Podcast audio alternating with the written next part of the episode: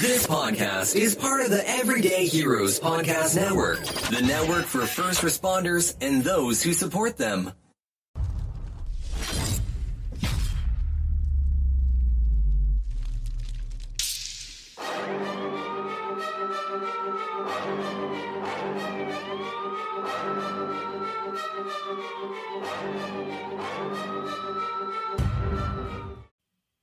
Hey guys, welcome to the Hero Academy podcast, the place where you can celebrate and highlight our frontline heroes, people such as nurses, firemen, EMS, police officers, and military are all heroes without capes. I don't care about politics, only positivity and purpose. I only care about those that have chosen to serve our society. I believe in collaboration over competition. Here, you'll learn the secrets and strategies that let ordinary people become extraordinary inside of their purpose. Sometimes we'll throw in some simple side hustles that everyday regular people are doing, things that you could do to make some extra money, especially if you're starting to think about retirement and what's next. Inside this podcast, each week you'll learn from people like you that were working full time but still found the time to create a course, grow a big team, create a coaching program, a large audience, or a profitable side hustle the steps they took, their backstories, and how they overcame their burnout that they were facing. The perfect blend of mindset and techniques. Carpe diem. Now let's get your dream lit for your freedom. I'm your host and coach, Super Dave. Let's go. All right. So this week's episode of the Hero Academy podcast, we have Robert Ledogar, who was part of the U.S. Marshals. What was your uh, role as in the U.S. Marshals? I was a supervisor with um, within the Warrant Squad, the uh, Fugitive Investigative Unit, where we were part of the the New York, New Jersey Regional Fugitive Task Force. Out of I was in New York, so it was out of Eastern District and also in uh, Central Islip. Okay, all right. Uh, my neck of the woods. And yeah. uh, how long were you in that task force? Uh, since it started, I spent majority of my career 20 good years in warrants, fugitive investigations, and I did um, almost 25 years with the marshals in general. Wow, that's a long, long time. Yeah, yeah. Do you have any uh, favorite cases that you worked on?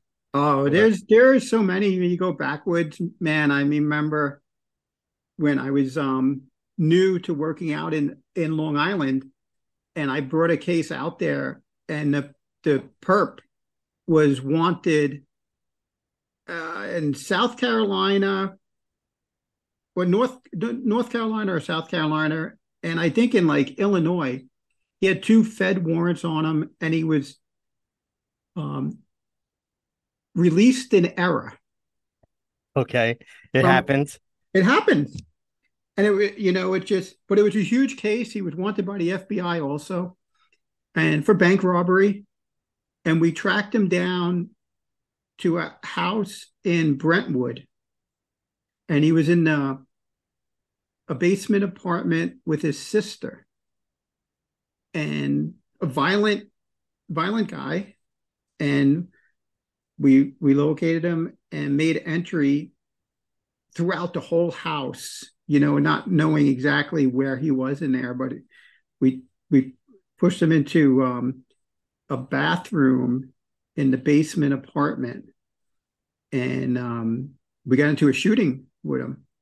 Oh shit! And, you know, and everybody, you know, it's not nothing like the movies at all. You know, and he had a um, a I think a thirty-two or a thirty-eight, and um, you know, it was it was garbage. It was taped together, and um, I was behind my partner who was a Nassau County sheriff sergeant, big guy, monster guy, and uh, he had an M4, and uh, the perp shot at us, and he returned fire and shot him. But you're in a, you know, we were in a, a basement apartment, an illegal apartment, you know. Yeah. And um, yeah, like, how did we even make it out of there? And you know, that was that was one of four shootings I was involved in, but out in Long Island. And wow, four shootings. Four shootings in my career. I mean, I'm in the I work one of the most dangerous jobs in in law enforcement. I mean, every job in law enforcement is dangerous. I don't want to take that away from anybody. No, but the people you're going after, they know that they're looking at serious time if they get caught, and they don't want to get caught. Yeah, I mean, we're coming to get you, and uh, you're going to jail. That's it. And yeah, nobody. who You don't want to go to jail. It's it's horrible.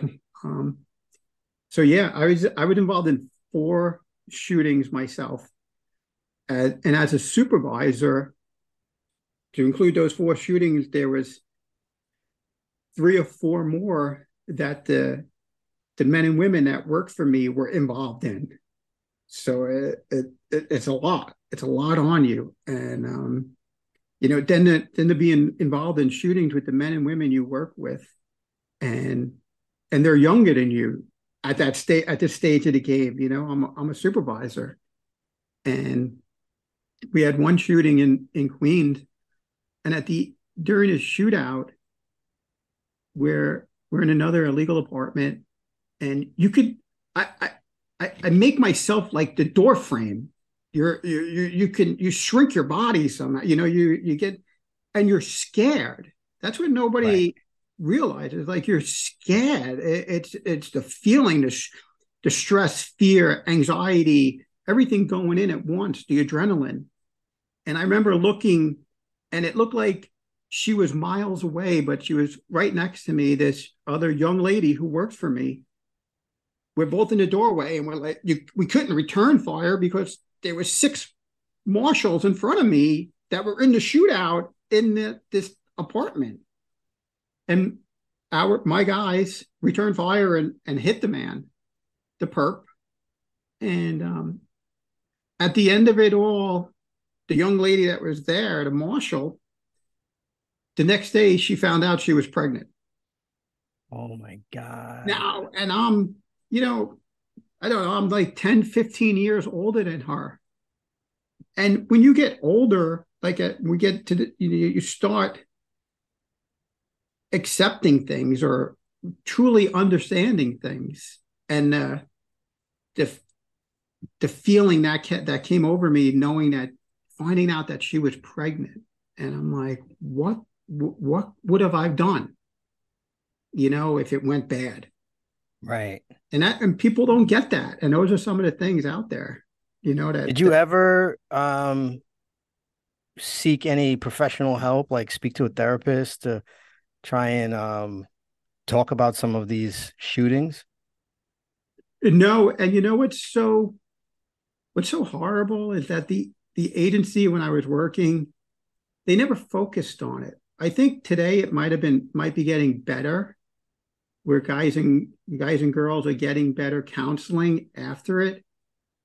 But you know, for me, it's like we were involved in shootings, and you had to go back to the office and write a report and sit down. And again, listen, we federal agents, we have no union, we have no guidance or you know a, a, structured path on what we're doing. We're just we're learning as we go, and like it's never was put down. And and you want to rely on your your headquarters. You know these these so called leaders that you know foolishly get promoted compared to like our our our district leaders. Like I remember my my chiefs like no go home and go to bed, go get some sleep. You know, go get some food, clean up, take a shower, you know, and come back tomorrow but then you still get somebody in the chain of command who is worried about their own self. And they're like, no, you have to write up what happened. You're like, I, I still can't figure out what happened. We had a couple of guys that have to go to the hospital because of the, the tinnitus in their ears. It's just, it's insane, you know, or actually getting hurt in the house, falling down, you know, or anything, you know, and post traumatic stress, post traumatic stress alone. That alone, yeah, and you know, to this day, it, it's someone like you brings it up, like, oh my, my goodness, four shootings that you personally were involved in, you know, in your career. It's it's it's a huge number. It's huge, and still today, I you know, I'm a Navy veteran, so I'm very grateful to the VA you know, to go and get my physicals and talk and find out. But yeah, I, I've been diagnosed with PTSD, you know, from my my military service, and then here as a U.S. Marshal. I, I I've heard of BetterHelp, where you don't have to go anywhere; you can do telehealth appointments. Um, that might be something that you. I, I recommended it to my son also. Um, just look into it. Yeah, I definitely will. Definitely. Yeah, better BetterHelp. Um, because I see that you served in Desert Storm also. Yeah, I did. Um, before, during, and after. I was there for 14 months. I turned 21 in Saudi Arabia. Oh No, and no God. beer. And no beer. What were you? What uh unit were you? What were you doing there? I was with um a security unit that was stationed in we were out of Bahrain and um I worked investigations there. I was um in the Navy they call them master at arms, which is military police. Yep. And uh I worked in what, you know, the, the acronyms are the best, you know. Uh, it was I worked security investigations, which they called CID, which was, you know, criminal investigation division and we fell under NIS, which is the Navy Investigative Service, which now today they call it NCIS, Right. the Navy Criminal Investigative Service. So, but that was back in the day, you know, in 91, 90, 91. So, I can't even watch NCIS because of the things that they do. It's like it makes no sense. The like they have no jurisdiction and they're investigating things like in the middle of the city that have nothing to do with the Navy. nothing at all. But it's been on for 20 years, and everybody now they're making all these new episodes. And I was fortunate as a marshal to work with NIS out of Virginia. They had to come to New York because there was a um, an international um, marriage scam going on, and Navy sailors were marrying women from with ties to Russia. Okay. And it was all like the Russian, it was huge. And it was early in my career, but we had like six, six or seven targets we had to go after. And it was all mainly in Brooklyn, of course. And I had to call in all different teams to come do this. And uh, the funny thing is that, you know, we have pictures of these women, and some of them were pretty, you know, very good looking, but they're all dressed, you know, in lingerie and that. So of course, all the guys are like, "Oh, I'll definitely be available for the hit for this one." and uh, but we had to do it, you know, and it was actually, I think it was actually filmed. I think we had a news crew with us because it was such a big case, and there was, you know, targets everywhere. And I remember that NIS agent or NCIS agent and an ICE agent came up from Virginia, nice people, and they were just, you know, blown away by the work, you know, tactics of us in New York, you know, and you have you have U.S. Marshals and NYPD and Suffolk PD and Nassau PD, New York Corrections, State Police, all working together, you know, going doing all these different hits, and uh, it was very successful. We arrested, you know, the the six or seven targets and a couple of other people that, you know, were at the wrong place at the wrong time. Yeah, yeah. What kind of scam were they pull were they not marrying the women or were they actually marrying the women? They were they were marrying the women and having them come to the country, but it was a, a scam marriage so they can get their their stat their U.S. status to be here. Right. And So- they're probably getting paid for it as well. They're getting paid good. Yeah, the Navy guys were getting you know thousands of dollars, and now you're you know whatever the the scams were. I forget what it was, but the women are coming over and they're prostitutes. You know, so they're Yeah.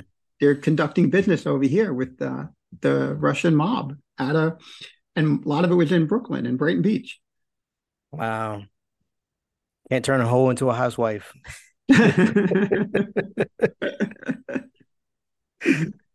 What uh eh, and then you also worked on uh, something with Saddam Hussein. No, I I in in the Navy. Yeah, yeah. or in the U.S. in the U.S. Marshals. No, you, we get we get a little confused. The Marshals I dealt with um, El Chapo when he came. El Chapo, El Chapo. That's it. I, yeah, I'm confusing. I'm confusing. Uh, I, I read the trial of El Chapo, and then I was confusing that with uh, Desert Storm. yeah, it's I've I've experienced some some amazing. You know who I'm thinking of? You know who I'm thinking of? The guy that just took over for the UFC. Um, he was an FBI supervisor, and he trained. You got you got to look him up. The guy's pretty impressive. He trains in no gi jujitsu. He um he interrogated Saddam Hussein. Really? Yeah, I just heard that earlier today. That's why I have Hussein on the brain. so, what was your role with El Chapo? El Chapo was out of Eastern New York. It was a, a Long Island case with the, the DEA out of Long Island. Awesome guys, awesome. They did an unbelievable job. And um, the warrant was turned over to the Marshal Service, which comes to me. And it, was me and a couple other guys that were assigned to it, working with those guys. And um, we worked on the the actual parts of getting information for the arrest. And then when he was captured and arrested, the extradition coming over here, transportation, and the trial out of Brooklyn. So we, I was involved in it all the time, every day. And uh, you know it's history that's the you know for for guys like you and i that in our careers that's um that's the biggest criminal we we came in lifetime came yeah. yeah i mean it's yeah. historic you know did you watch narcos at all? You watch it eh, you're not a big tv guy are you? Nah not at all. My wife my wife watched it and uh she would be uh stunned at, at times when she heard certain names because she would hear me at home talking on the phone to some of the guys about stuff because work doesn't stop and it always happens after hours. And so now that you know you get retired and you're watching these these silly netflix shows she's watching it all and she's like blown away that she I heard you I heard you mention that guy yeah. yeah man El Chapo now when you were transporting, was there ever a time where you got like information where like it was like, okay, you have to be really careful here? Well, what we had done is um my chief back in the district there, they court they ran everything and organized everything. And we had our the Marshals Special Operations Group come into town and they did the transportation to and from the, the jail that was in um, Manhattan because that's we, his best opportunity to break out. That's that's what movies are made of. Ah, exactly. And then we had NYPD, aviation, harbor patrol because we had to cross the Brooklyn Bridge, and then we also had state police, and then everybody else that wanted to get in on it. You know, but the, we had great. You know, he had every intel, every law enforcement intel person working on this. So yeah, we got some some chatter that was on social media, but there's no there's nobody or no people or groups that are going to be successful to attack us, the marshals, and the, all the other law enforcement to break this guy out during that tran- during that transport. It's never going to happen. Never. How many and times was he transported back and forth like that with that big of an escort? Oh well, but we would, you know, you'd have to manipulate you know the media on what we're doing. So we we kept them in the courthouse a, a few nights when they thought we were bringing them back, and okay, we would just we the security in and out of the courthouse was insane. Like it was yep. a fortress. You're not, yep. You know. And it's yeah. crazy in New York. Look at in Brooklyn too. Just that the courthouse sat, you know, it's very attackable. I mean, we're right underneath the Brooklyn Bridge. And underneath the courthouse is the train system. Yeah. And it's new like come on, you're in New York and you know you lights and sirens don't mean anything. You know, that's that's why I said that's that was their best opportunity to try and break them out. Um, but they're not going to try and go against all of those agencies, like you said. But I, I, I could see them making a movie about it. Oh my goodness, yeah. I mean, we there was some chatter on there that you know somebody they're going to break them out for a million dollars, a hundred million dollars, but it's never it never came true. Um, the the the most excitement we had is that somebody showed up at the courthouse to get into the courtroom and he made it through. and when he was in the courtroom, he started saying that he was related to El Chapo. And we're like, how did you this? get in here? And who is this nut? And how did you get through 40 layers of security, you know? Yeah. You know, then we had to push him into a room and every, we were just, everybody was stunned and people were making phone calls of who this guy was and he was he was disturbed and um it was i was told and i went upstairs with a couple of the guys i work with and he was in a, a, a neighboring courtroom we were like that's it let's go you're under arrest you know, we'll we'll make up something as we get down the stairs. But you know, you you're you're not yeah, supposed to be he here. definitely passed through some checkpoints that he wasn't supposed to. exactly. but you wonder how does one get through something? You know what it is? A group of a dozen people, dozen, two dozen, they're not getting through.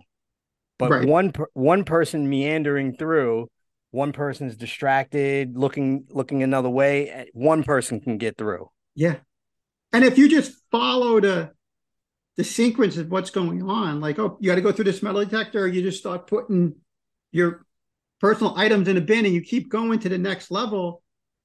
You pass once you pass the first level, you're up there. Yep. They're just walking you through now. Yep. And it's um, that's what happens. After uh Chapo, was there any other like cases that got your juices flowing, like really exciting ones?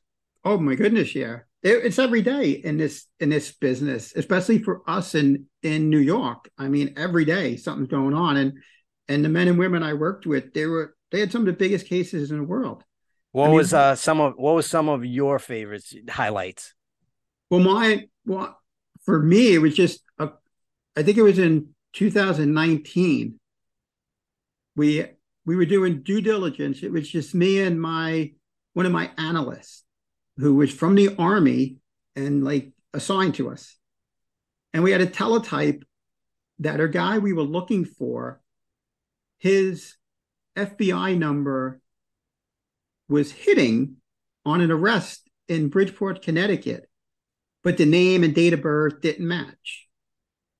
So now he had gotten, he had a traffic stop and they took him in and Bridgeport police fingerprint them, do everything, and they look and it's like, oh, it's a different guy. There must be an error somewhere. And they let him go.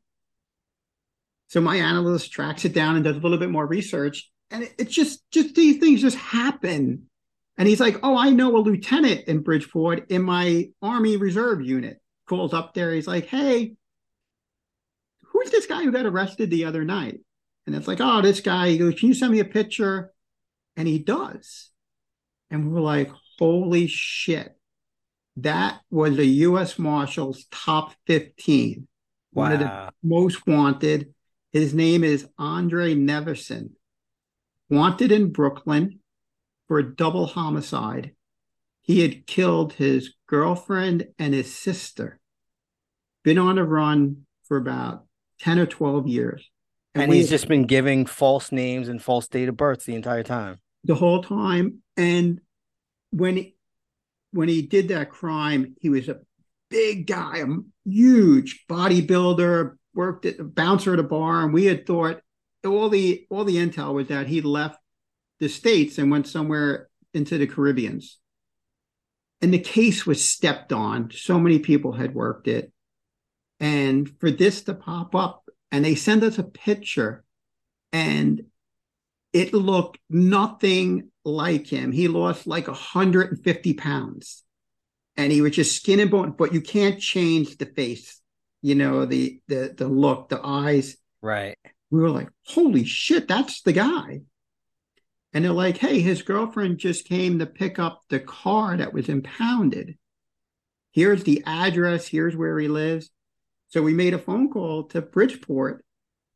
And um, I told the deputy, I go, I'm, I'm going to make your career right here, man. I'm going to give you a top 15, put it right in the palm of your hand. And I did. And uh, we just went back and forth with the intel. He, he went to the house and he was calling me, sending me a live video of our guy sitting on the front porch of his house. And the marshal was with another guy and he goes, Hey, we're just calling for backup. This guy's a major player. We're just waiting for more people. You know, it's yeah. it's Tuesday at one o'clock in the afternoon. Yeah. No problem. He, I go, take your time. As long as you have eyes on him, I'm confident. And um, I had gone into to tell my chief that we're going to arrest the top 15. And he was like, no way. I'm like, oh, yeah, way. And when I was telling him, he was briefing some other people on El Chapo, the trial that's starting. So he's just smiling. I walk out, and about a half hour later, I come in. I'm like, one under. You know, we arrested El Chapo, I mean, uh, Andre Neverson on top of having El Chapo. So those two major cases, our my district, Eastern, New York, was awarded District of the Year, one of the eighth largest district in the nation for doing work like that and other, you know, duties that that pertain that year. Yeah, that's awesome. Huge. That was huge. It was great. Who's this guy, uh, Thomas Quails, that was a Ponzi scammer? Yeah, that was that was before I became a supervisor. I was given that that case because an a assistant U.S. attorney who I became worked with and became friendly with, um, requested me to work it because he knew who I was and that I would get the guy, and he was a Ponzi schemer, and he stole well over twenty five million dollars. Wow! And um, probably more, but that's what I've known of. And he, they let him out on bail. Why would you let, you know? and he fled the country. And um, we, you can never use your, don't use your laptop or your cell phone. You know, stop thinking. That's, obvious. You can't use any any electronics nothing. And you're always going to call your mom and dad and this a girlfriend always. And we were monitoring the parents' calls and his other family, and we were able to track him down into to Montreal, Canada. And um, it was on St. Patty's Day, and we get an alert that he went live on his phone that it was happening. He was making calls and it was him or his girlfriend who was up there with him. They kept the phone on, and we were able to hit it and track it down. Yep. And you know, we work with the Canadians, you know, and you know, within a couple of hours, they found him in a subway restaurant, like the subway um, fast food chain places, sitting there with his laptop open and a cell phone on and they grabbed awesome. everything for us. What an idiot! so, um, I worked anything from. I mean, look at my career. There is no. It's not as as structured as as police departments. Like you work, you know, in the precincts. You're a precinct detective, and then you know you have the specialty units. Like there's homicide or robbery. Right. You know, in the marshal service, it's you know it's a bag of stuff. You know, it's it it's you're there's no specialty that you do. You know, when you're a fugitive investigator, you're going after the the the fugitive, the person. You know, so it didn't. It was anything from a Ponzi schemer to double homicide. Now, for for homicide guys, would you guys travel out of the country? Like, would you go down to the Caribbean, pick yeah. people up? Yeah. Yeah. As long as there's an extradition treaty with everybody, yes. And we work we work hand in hand with um, the local police, with NYPD and Suffolk PD and Nassau PD, and we we take you know they turn cases over to us, but we we maintain a partnership and a relationship. You know, and like we'll call the detectives and the guys or girls that have that case that is their case, like, hey, we're going to go hit a house tomorrow. Do you want to meet us? Come with us. And they're like, yeah, we want to come. You know, yeah. and do it, and go from there. I had um the marshals pick up a couple of guys that were wanted for some sex crimes when I was in special victims. Um, guys that had gone down to Texas or, you know, I had to do prevent departure letters. Uh, what countries haven't you been to? Or like what countries did you know somebody was in, but they didn't have extradition with the US? Well, you have Cuba, Venezuela, you know, you, there, we know there's people down there and you can't get them, you know, and it it's disappointing that the locals don't push them out, you know, for that. But it happens. I mean, I worked one case. It was a, a lady, and it was a parental kidnapping case, and she took her daughter. The daughter's father was in France. Took her from France and was here in, of course, in in New York and out in Long Island in Massapequa.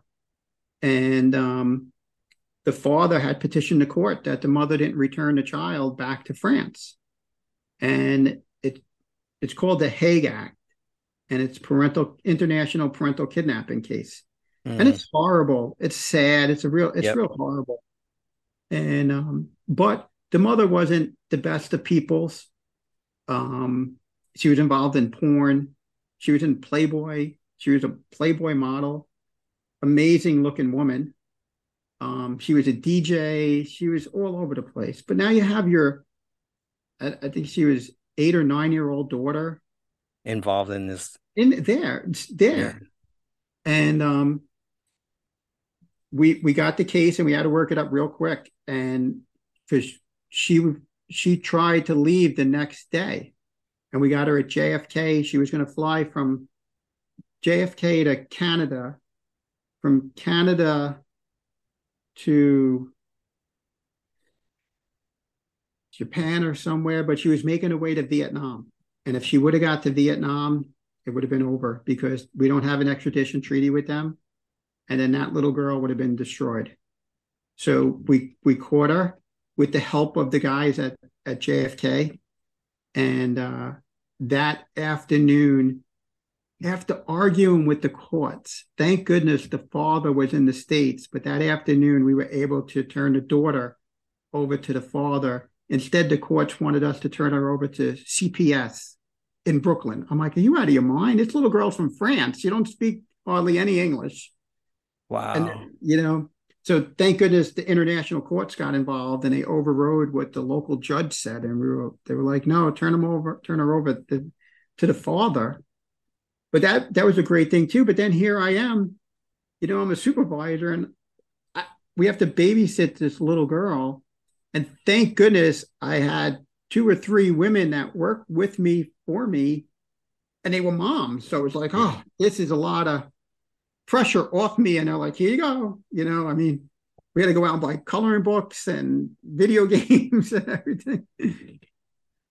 That's the good stuff. And i i uh i normally don't like to go to the dark side but your story is so incredibly powerful that you know we have to talk about how your career ended um, it wasn't the way you wanted it to end, and it ended under a tremendous amount of stress. I, I didn't know about the four shootings.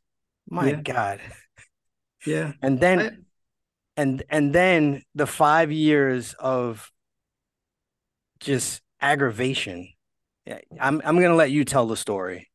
Well, it was it's five years of hell and stress. Five years of hell. Yeah, you know, and I'm not a fan of internal affairs never ever was you know it's different different types of cops i think um so what i did is you know there was a, a young lady in the, the task force who worked for me who was being um who in the beginning was being bullied and and you know and she was one of those one of the girls that could get along with everybody You know, she had thick skin, but then it just started raising, rising up. You know, when she was being sexually harassed, and at one point, what types what types of sexual harassment? Um, well, she's she's a lesbian. Okay. So the guys would make fun of her or degrade her about being with another woman and inquire or question her about like what it's like to do all these different sex acts with on a woman you know they want you know eh, disgusting talking points very inappropriate. Yeah. Very inappropriate. Very inappropriate especially from grown men who are married some with daughters. Yep. You know and this is what you're doing and it's not about being in a police squad room or being in a locker room. You don't do it. You know you just after a while you don't do it. And things can't things got back to me of what was happening and it was even one one of the one of the guys would make her kiss him hello every morning and then when he would walk up behind her and rub up against her and make you know yep comments to her and then touch her i'm like what the hell is going on here so it comes to me and it explodes. It explodes to what you can't imagine. So I defend it, the young lady, I defend her today. And she was right. She was right since day one. And um, I went up against the guys that I had worked with. I called them all out, went to internal affairs. The investigations got stepped on, they got pulled. Different reports were written. And four or five or six of these guys actually started to personally attack me. And they did everything you could possibly think of from saying that I was a bad person, a bad supervisor. I was a racist. I was a drug dealer. I stole money. I cheated on my wife. Everything, just threw it all out there. And that just disrupted the whole internal investigation because they lost focus on the girls' complaints and just targeted me because now I'm being accused of committing crimes, legit, right. major crimes. So that, and then the system just works slow. But here I am still working and going and going and going. Well, it gets to you, it starts eating you up and beats you up. And there's moments when you just, you give in. And, and I did, I had one of those moments and I, I had an opportunity, so say it, that I came across the number two guy of my agency, and we were in a room together, and I confronted him about what was happening to me, and it wasn't a, a professional talk. Okay, you know, emotional words being said. Well, he had a lot of power, and he emboldened internal affairs to come after me. And I like using the word that the government used, like fishing expedition. Like they went on a fishing expedition to come after me. I'm a nobody. But the men who degraded this girl and assaulted her and bullied her, they had the backing of headquarters, and I didn't. So they drummed up these administrative now charges against me for violating the code of professional responsibility. Disregard all the, the criminal accusations that were made that there was no evidence on. They felt, one person felt, speculated that I should have been more forthcoming during my interviews with Internal Affairs. And because of that, she found that I lacked candor, that I lied during my internal affairs. What was so strange is the chief investigator from Internal Affairs at the end of my interviews stated on the record, thank you for your candor and bringing that to our attention. But she didn't see it that way. But she was part of the problem. She was one of them. And she put down that I can't be rehabilitated. I don't perform at a successful level to continue forward with the Marshal Service. But it was so strange because the last 20 years I performed at an outstanding level and I've been promoted and recommended for promotions. So during the during the the full outbreak of the pandemic, and I was about to retire, and I had two months, and I was terminated. I was fired, for conduct unbecoming. Wow. And I lost I lost everything. I lost 32 years of service. I lost my pension, my retirement, my medical benefits, everything. Just with a stroke of a pen, gone. And what do you do? You know, I was up against it. And um, I had no union. I have to have my own lawyers. It's expensive. Thank goodness the National Police Defense Foundation, they believed me and helped me. And um, I went on for a couple of years, and my case is under appeal with the Merit System Protection Board so that I can get my my marshal retirement, get back pay and attorney fees. But while that was all going on, I was able to connect with some really great people, smart people who helped me. And I did a lot of reading and research, and I educated myself. And with the help of the Office of Professional Management, I was able to retire. I was able to get my full 32 years calculated correctly. And I was able to get my full pension and medical benefits. Um, but I still have my appeal for the other stuff that's out there. Um, but right was, now, you still have that. I still have it. It's still sitting before this the Merit System Protection Board. It's a quorum, and they're so backed up. There's thousands of cases, and there's not that many cases like mine.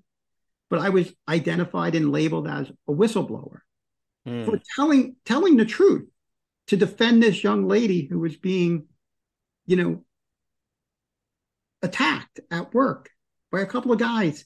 And it could have been handled so much better than what it was handled. And it got so bad is that a lot of people retired early. They got out of there because they knew where it was going. And the supervisor of that task force, he had lied. He he was covering up a lot of things. And he was they were going to fire him. They proposed to terminate him. But when he went before what we call the deciding official in the marshals, the same person I went before, she let him retire because they were all of a headquarters status. That's what we, all, you know, there's a conspiracy theory. Look at it. But why wouldn't you let me retire? I committed no crimes. You knew I was being harassed. But because I called them out and I told the truth and I said what it was, and people know it's all true. And we all know it's true 100% because a couple of years ago, the young lady, she retired well, the Marshal Service settled an EEO complaint by her, and she got money and a promotion, and they were hands off. So she was telling the truth. Yep. But you all came after me as if I was the problem. I told you before we started recording, I had a supervisor who told a similar story of defending a woman from sexual harassment, and both she and he were transferred from the unit they were in. And uh, I won't say any names, obviously, but uh, he he landed on his feet eventually. But both of them were transferred from the unit, and the offenders were allowed to remain in the unit. It's amazing because they did the same thing with us. They we removed her from the the task force itself, but they kept those some people in the task force. And our leaders from headquarters forced and ordered us all to work together. When you have these, they make the policies to separate everybody. Yep. But they didn't want to do that. You're like, what? Where are we getting something wrong here? And why are the the leaders from headquarters, which is in Virginia, not listening to your counterparts who were leaders and managers in New York. When when my chief and the chief of the task force were on the same page, they were like, "We got to separate everybody here. Right? You got to remove people. We'll remove them." But they were being told, "No, put everybody back in the same office." You're like, it's insane how bad it is, and it happens a lot of places, and you don't believe it does. And I, I say it, I guess jokingly, like this is New York. This doesn't happen in New York. Maybe if it was in Oklahoma, yeah. But where we are, there's too much going on. But it's it happens everywhere, every day. Can still today, and it's sad. So when does uh when does all of this go into the book? Uh, I'm hoping it's going. It's in the book, and it, it it it's hoping for the book to come out in November.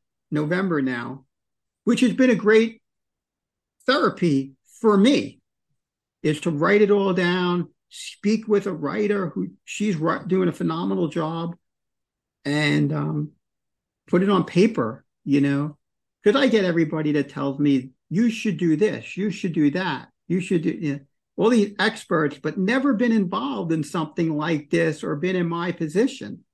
And to yep. do all the things that people tell you to do, it takes a lot of money. And I have a, you know, a lot of things to do here. I've, I have a, a family to take care of, to provide for, to protect. And that was the most important thing that I had to do. And I do still do it today. And I have the more support from my wife than I could ever believe I would get. You moved out of New York, right? We moved out of New York because there were some bad things happening to us from some of these guys out who were out in Long Island. And they would, you know, why? I I mean, there's parts of of what happened that would resemble the movie Copland with Sylvester Stallone. I mean, what some of these guys were doing to to me and my wife and to my house and to our cars and to my neighborhood. What you're sitting outside my house, just disrupting things, scaring, intimidation. Yep. So, and those guys, most, a lot of them retired. Some just transferred out because they were younger. Some are still working. It but, makes you wonder how some of these people pass a psych exam. It's like, it, it's almost as if a psych exam is all BS. They totally are. And but what's really what's so disturbing is my wife says it better, and she said it. And that she's like, how could these men are married and have daughters? How could you do that? And then for my own, it's a very uh, it's emotional and it's it's a proud feeling that comes over me is when I've had I've had some very strong women tell me to like thank God Bobby Ledogar is in my life because of what you did. And it's a great, it's what a beautiful thing to say to me. But what it did to me, doing, you know, doing everybody's like, you did the right thing. You did your job. You you're a real leader. You did what a supervisor is supposed to do. And I'm like, I, I, I go back to old school, old ways. I was raised my mom and dad, and I have a little sister, my dad said, if anybody messes with your sister, you better beat the shit out of them. And that, that you, you messed with like my sister, a girl who worked for me or worked with me. Yep. And she she asked for help. And some of you guys she looked up to. And this is what you did, and how they can continue on today. So I don't regret what I did. I regret so much of what happened to me and my wife and to the girl and to so many other people. Because when my agency went after me, they went after everybody that's connected to me, and it was it's really sad. That's why I have a real bad taste for internal affairs and agency lawyers because they toe the company line, whatever. They're afraid of people with titles and positions. And I think that's what makes us different. Working in New York, you're not afraid.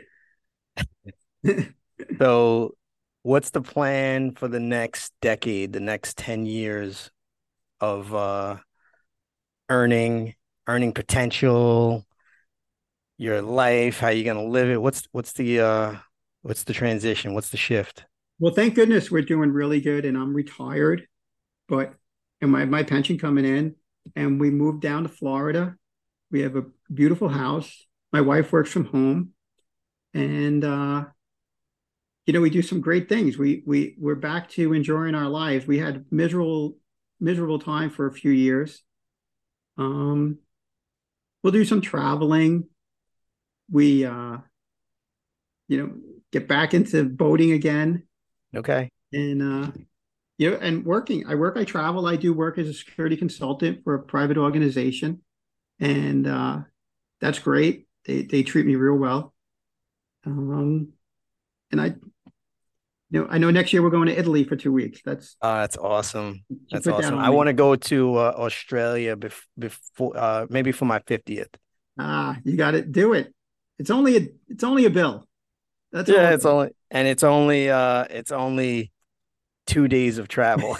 that, you gotta you gotta get that out of your mind. That's it's worth it. It's worth it. I, I but it, like from the Northeast, it's the furthest place we can travel. Of course.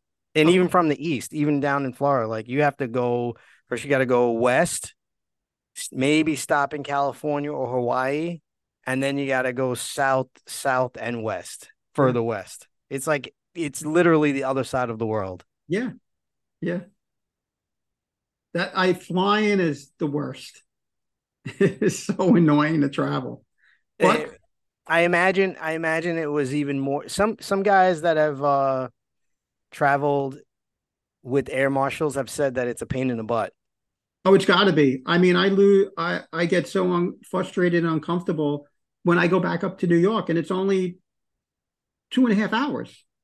You know, and you're like, it's it's frustrating. It, it, it's so frustrating. It's boring, and you always get on there and they're like, "Oh, the Wi-Fi doesn't work," or the the the TV doesn't work in the plane. And you're like, "How is why?" The simplest thing you got to keep going, and they it gets broken. Rob, I really uh, appreciate you coming on, and I'm I'm really looking forward to reading that book. I can't wait to get my hands on a copy of it. Uh, you got the title set? Yeah, but I, I can't tell you. You can't tell me. Okay. All right. No problem. no problem. We'll, we'll do we'll do an updated episode. I think uh, I'll fly down to Florida, and uh, we'll do an in person episode. All right. For sure. I, I mean, the pool's waiting for you. No problem. All right. That sounds awesome. Thank you so much. I appreciate you. Dave, thank you very much, man. Thank you.